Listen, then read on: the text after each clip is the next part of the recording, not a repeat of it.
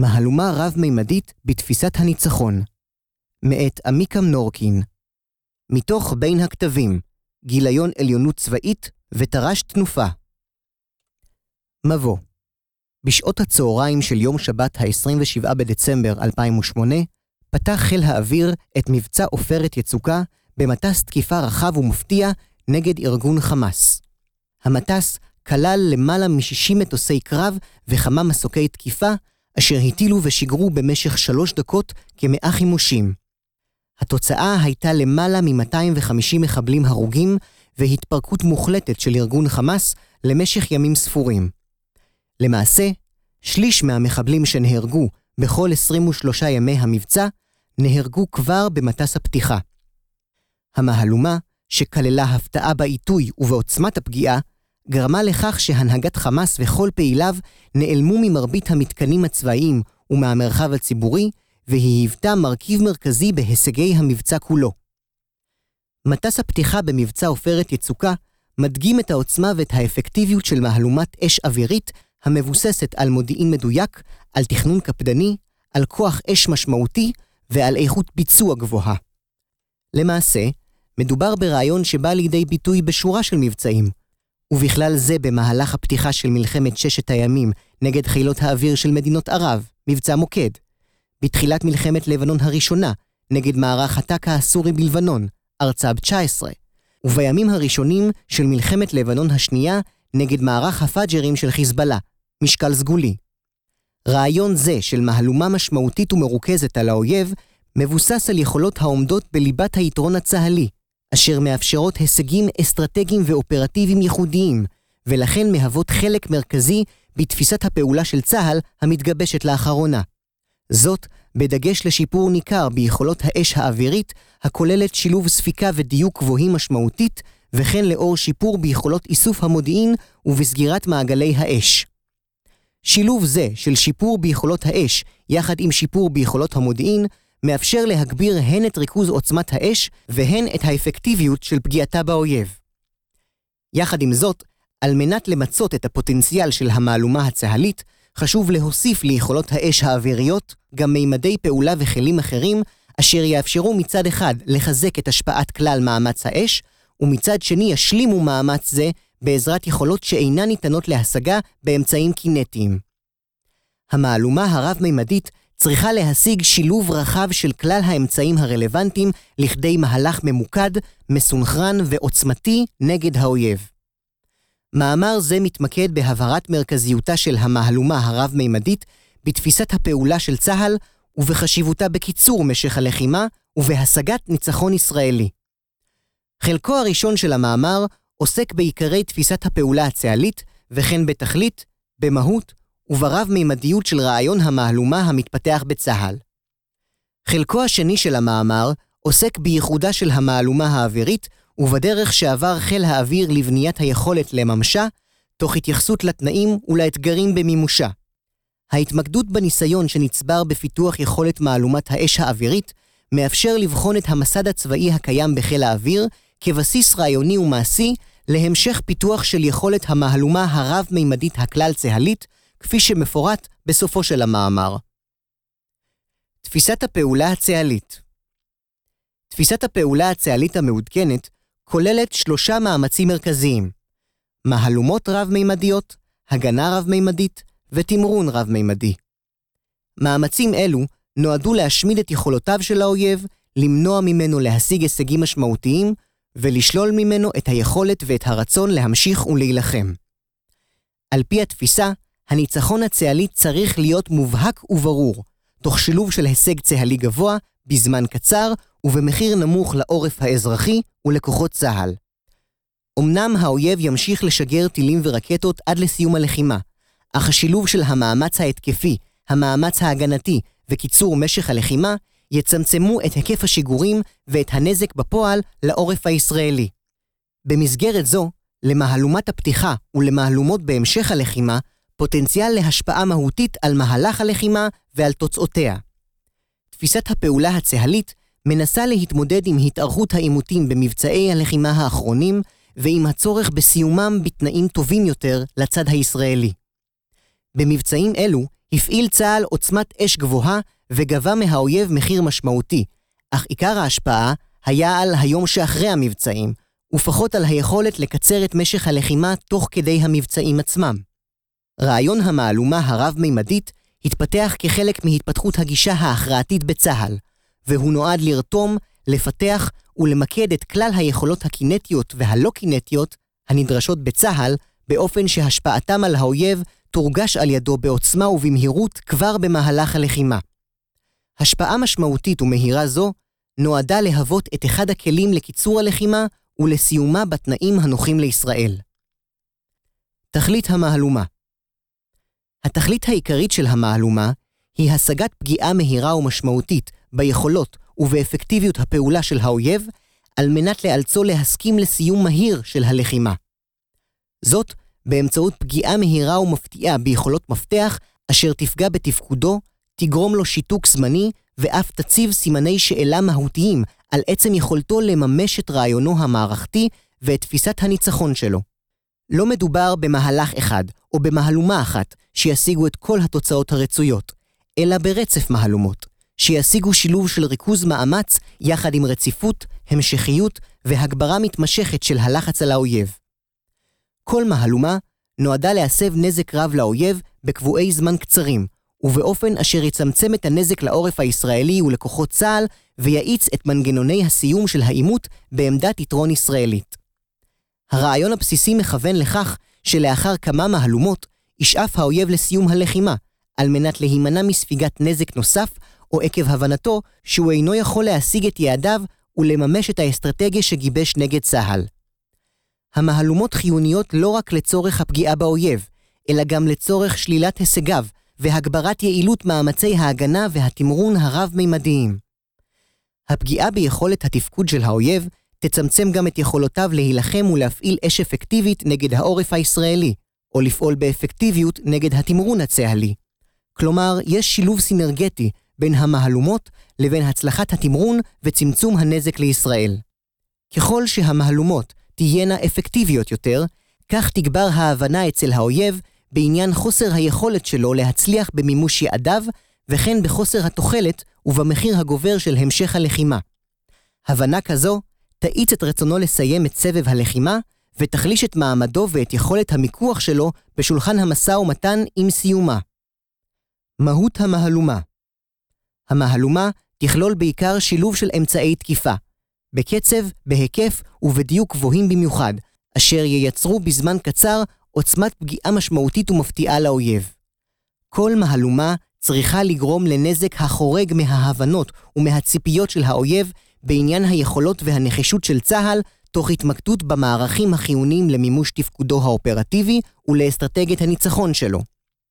המהלומה אינה רק מהלך רחב של הסבת נזק ושל שלילת יכולות, אלא היא מכוונת גם לפגיעה ניכרת ביכולת התפקוד של האויב ואף להלם, חוסר תפקוד זמני. הפגיעה בתפקוד צריכה לשבש את יכולתו לבנות תמונת מציאות נכונה, כמו גם את יכולתו לפקד, לשלוט ולסנכרן את פעילותו האופרטיבית. עם זאת, לאחר פרק זמן כלשהו, יתאושש האויב, ולכן נדרשת יכולת להנחית מהלומות עוצמתיות נוספות. הפגיעה באויב יכולה להיות ממוקדת במרחב גיאוגרפי מסוים, מהלומה מרחבית, ביכולת מסוימת של האויב, מהלומה משימתית, או במגוון רחב של גזרות ויכולות חיוניות, מהלומה רחבה. במהלומה מרחבית, היעד הוא לפגוע במירב הפעילים, התשתיות והאמל"ח של האויב בגזרה מסוימת, על מנת להשמיד את האויב ולנטרל את יכולת הלחימה שלו במגוון מערכים הנמצאים במרחב מוגדר. מהלומה משימתית תתמקד בהשמדת מערך מסוים על מנת לנטרל יכולות ספציפיות של האויב ללא תלות בפריסתו הגיאוגרפית. ומהלומה רחבה תתמקד בהשגת פגיעה במגוון מערכים ואזורים גיאוגרפיים על מנת לגרום לאויב כשל רב-מערכתי ולחייבו לעסוק בהגנה, בהערכת מצב ובשיקום רחב ככל האפשר. מימדי המהלומה המרכיב המרכזי של המהלומה הוא מאמץ אש קינטי, הכולל היקף גדול מאוד של חימושים בעלי יכולת נזק משמעותית ומדויקת. יחד עם זאת, נדרשים מאמצים נוספים על מנת למצות את היכולות הצה"ליות, וכן להגביר את הנזק והאפקט הנגרמים לצד השני. על כן, המהלומה מתבססת על שילוב של מימדי לחימה, כלי פעולה וגזרות גיאוגרפיות, אשר מצד אחד משלימים ומאגברים זה את זה, ומצד שני מגבירים את הנזק לאויב ומחייבים אותו לפזר את מאמציו ולהתגונן במגוון רחב של תחומים ושל פעולות. מימדים אלו כוללים אוויר, ים, יבשה, סבר, השפעה וספקטרום. שילוב רב-מימדי של אמצעי תקיפה ושל מטרות נתקפות מגביר את האפקטיביות של המהלומה ומשפר את סיכויי הצלחתה. כמו כן, הוא מקשה על האויב להתאושש ולהסתגל למצב החדש, מחייב אותו להערכת מצב מורכבת, מה נתקף ומה הנזק המשימתי והמערכתי, ולמאמצים ולהתאמות במגוון תחומי פעולה. נוסף על המרכיב הרב-מימדי של הפעולה המתייחס לכוחותינו, רב-מימדיות כחולה, יש רב-מימדיות המתייחסת לאויב, רב-מימדיות אדומה. רב-מימדיות זו קשורה בכך שהפעולה הצהלית מכוונת למימדים שונים אצל האויב, הכוללים מרכיבי כוח ועוצמה שונים, סוגי יחידות, סוגי תשתיות, מרחבים גיאוגרפיים שונים ועוד. לכן, רב-המימדיות של המהלומה יוצרת שילוב כפול. רב-מימדיות בהפעלת אמצעים ויכולות של צה"ל, לצד רב-מימדיות בפגיעה באמצעים וביכולות האויב. האיזון בין המימדים השונים במהלומה תלוי בתוצאה הנדרשת וביכולות המבצעיות השונות של כלל מרכיבי הכוח הצה"ליים. היות שחלק משמעותי מכלל הפעלת הכוח הצה"לית ומהמהלומות בפרט נועד להשמיד את מערכי האויב, יש ליכולת האש הצה"לית תפקיד משמעותי במימושן. יחד עם זאת, ישנן תוצאות שלא ניתן להשיג באמצעים קינטיים, אלא רק באמצעים אחרים, ועל כן נדרש לשלב מאמצים נוספים ומימדי לחימה נוספים לתוך המהלומה. כלל המימדים והמאמצים צריכים להיות מסונכרנים ומשלימים למהלך האש, על מנת למצות את כלל היכולות הצה"ליות ולהבטיח את הצלחת המהלומה. השילוב והאיזון של המרכיבים צריך להתבצע בהובלת גורמי התכנון והשליטה, בנוהל הקרב ובניהול הקרב, ולכלול גם מאמץ בתחום התודעה, אשר יבהיר לאויב את היקף הנזק הרב שנגרם לו, ואת המחיר הגבוה הכרוך בהמשך הלחימה נגד צה"ל. ייחודיות המהלומה האווירית הבחירה בכוח אווירי למהלומת אש מרוכזת, מדויקת ומפתיעה, מתאימה מאוד למאפייני הלוחמה האווירית בכלל וליכולותיו של חיל האוויר הישראלי בפרט. חיל האוויר, שהוגדר על ידי האבות המייסדים ככוח מחץ גמיש, זמין, נייד ורב-תכליתי, עובר בשנים האחרונות תהליכי בניין כוח שהופכים אותו למתאים במיוחד לעמוד בלב המהלומה הרב-מימדית.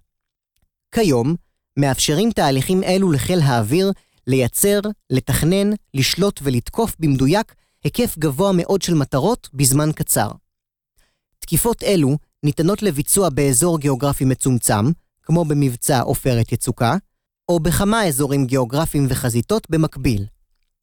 בשונה ממהלך התמרון הקרקעי, הכולל תנועה וריכוז משמעותי של כוחות, שמחייבים פרק זמן ארוך יחסית של התארגנות וכן תנועה בחתימה גבוהה, את חיל האוויר ניתן להכין למהלומת אש משמעותית בזמן יחסית קצר, ובאופן שיקשה על האויב לגלות זאת. לא במקרה, נפתחו רוב מבצעי הלחימה המודרניים בארץ ובעולם במטסי תקיפה של חילות האוויר, ולא במקרה, חלק ממטסים אלו הצליחו להשיג תוצאות משמעותיות כבר בראשיתם. ייחודיותה של המהלומה האווירית בישראל נובעת לא רק מהיכולת לבצע מהלך אש משמעותי, מפתיע ומרוכז בזמני התראה קצרים, אלא גם מהיכולת לשמר גמישות למול האיום הרב-זירתי. גמישות זו נובעת מכך שחיל האוויר יכול להפעיל עוצמת אש משמעותית מול מגוון מטרות בחזית ובעומק, ותוך ניוד מהיר של האש האווירית בין החזיתות, בהתאם למגוון הצרכים המבצעיים המתפתחים בגזרות הלחימה השונות. הדרך להשגת יכולת מהלומה אווירית. בשנים האחרונות פעל חיל האוויר לחיזוק ניכר של יכולתו לבצע הספקי תקיפה גבוהים החיוניים למהלומה האווירית. תהליך זה כלל מרכיבים רבים היוצרים יחד מערכת ארגונית, מבצעית ומודיעינית הפועלת כמו מכונה משוכללת ומשומנת היטב. אחד המרכיבים הראשונים בתהליך כלל את מיצוי המידע המודיעיני ואת העברתו בתהליך התכנון הטקטי המלא, על מנת להכין מלאי גדול ומגוון של מטרות לתקיפה. במסגרת זו הוכנסו לתהליך התכנון המערכתי והשליטה המבצעית כלים המאפשרים גמישות בתהליך קבלת ההחלטות, על מנת להכניס או להוציא מטרות בהתאם לצורך ולהקשר האסטרטגי של המהלומה. במסגרת זו, שוכללה היכולת לבצע תקיפות חוזרות למול מטרות שבהן לא הושג ההישג הנדרש, והוגדרו כלי עבודה, מערכות ותהליכים לקיצור ולייעול התהליך. מאמץ זה, המבוצע בשילוב זרועות עם כלל גורמי צה"ל, מהווה את התשתית הבסיסית לתכנון ולשליטה עתידיים במהלומה הרב-מימדית. מרכיב משמעותי נוסף קשור ביכולת גורמי השדה בטייסות להוציא לפועל היקף משמעותי של גיחות בקבועי זמן קצרים. שיפור יכולות אלו כלל ניתוחים ארגוניים ותהליכיים, תוך שימוש תכוף בכלי תעשייה וניהול, כגון קייזן, לצורך שיפור תהליכי העבודה והרחבת צווארי הבקבוק שזוהו. לשם כך, פותחו טולים וטכניקות לתחזוקה ולסבבי חימוש מהירים של המטוסים בדת"קים, ובוצעו אין ספור תרגילים וביקורות במטה ובשדה.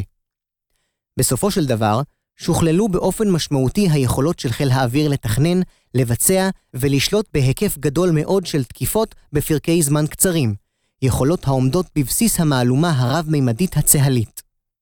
המצב כיום מאפשר לראות את התהליך בשלמותו ולנתב את המטרות מרגע איתורן והפללתן דרך שלבי התכנון במטה ובשדה ועד הפעולה בשטח, בדת"ק, בתא השליטה ובקוקפיט.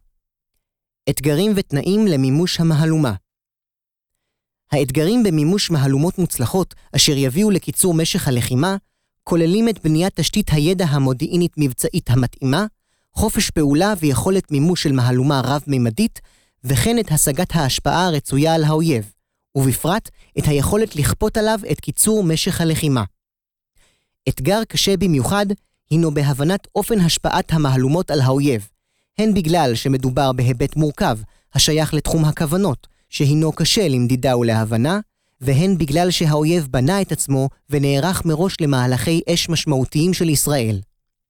בהיבט זה, יש קושי אמיתי לא רק לתכנן ולממש מהלומות, אלא גם לנתח ולהבין מראש האם התשתית המודיעינית-מבצעית ויכולות המהלומה שפיתחנו אכן יצליחו להשיג את התוצאה ואת ההשפעה הרצויה על האויב. יתרה מכך, היות שהמהלומות לא יצליחו לנטרל באופן מלא את יכולות הלחימה של האויב, הרי שהוא יוכל להמשיך ולהפעיל את יכולותיו השיעוריות לפגיעה בעורף מדינת ישראל ובכוחות צה"ל.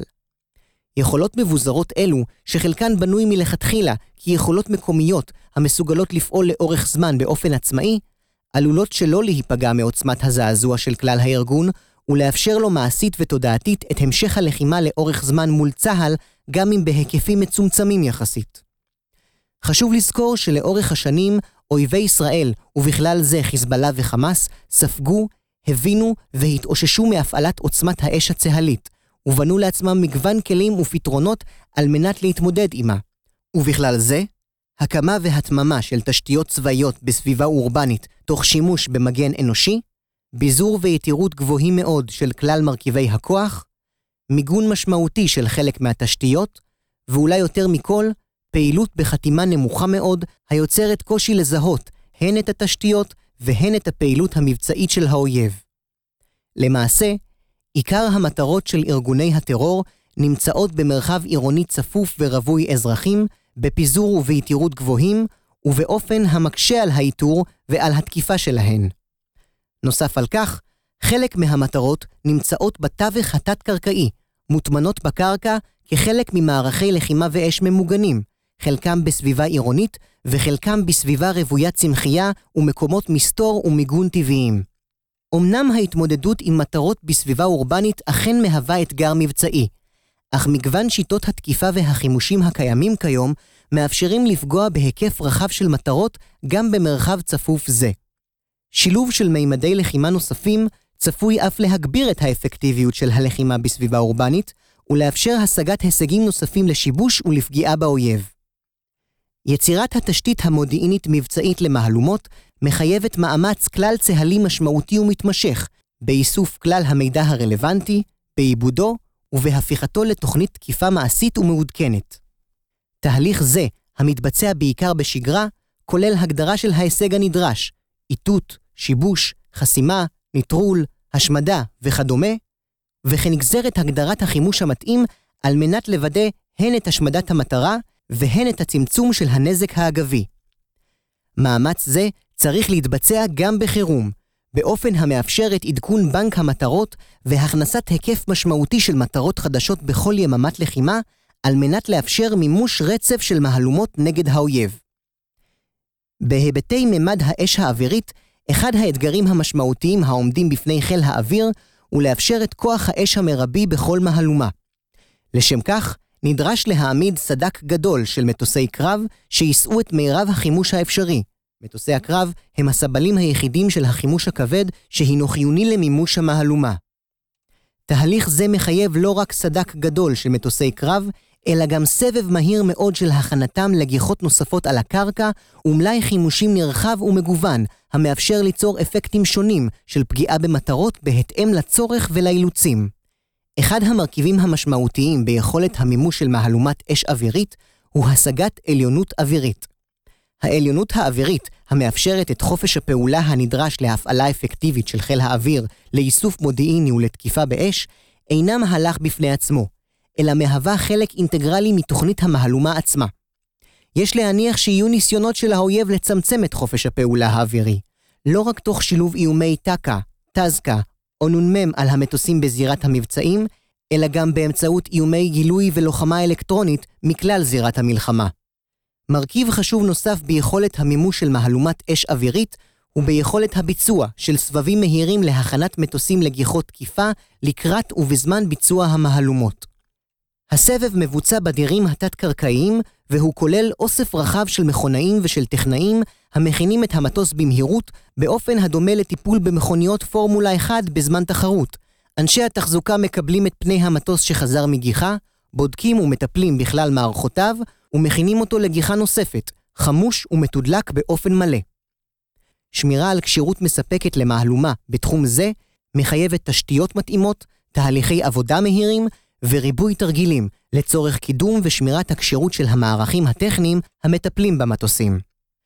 חשוב לציין שהכשירות והמוכנות של צוותי התחזוקה לפעול בקצב פעולה גבוה נדרשת גם במתאר שבו בסיסי חיל האוויר נפגעים מאש האויב. מהלומה רב-מימדית, מבט קדימה.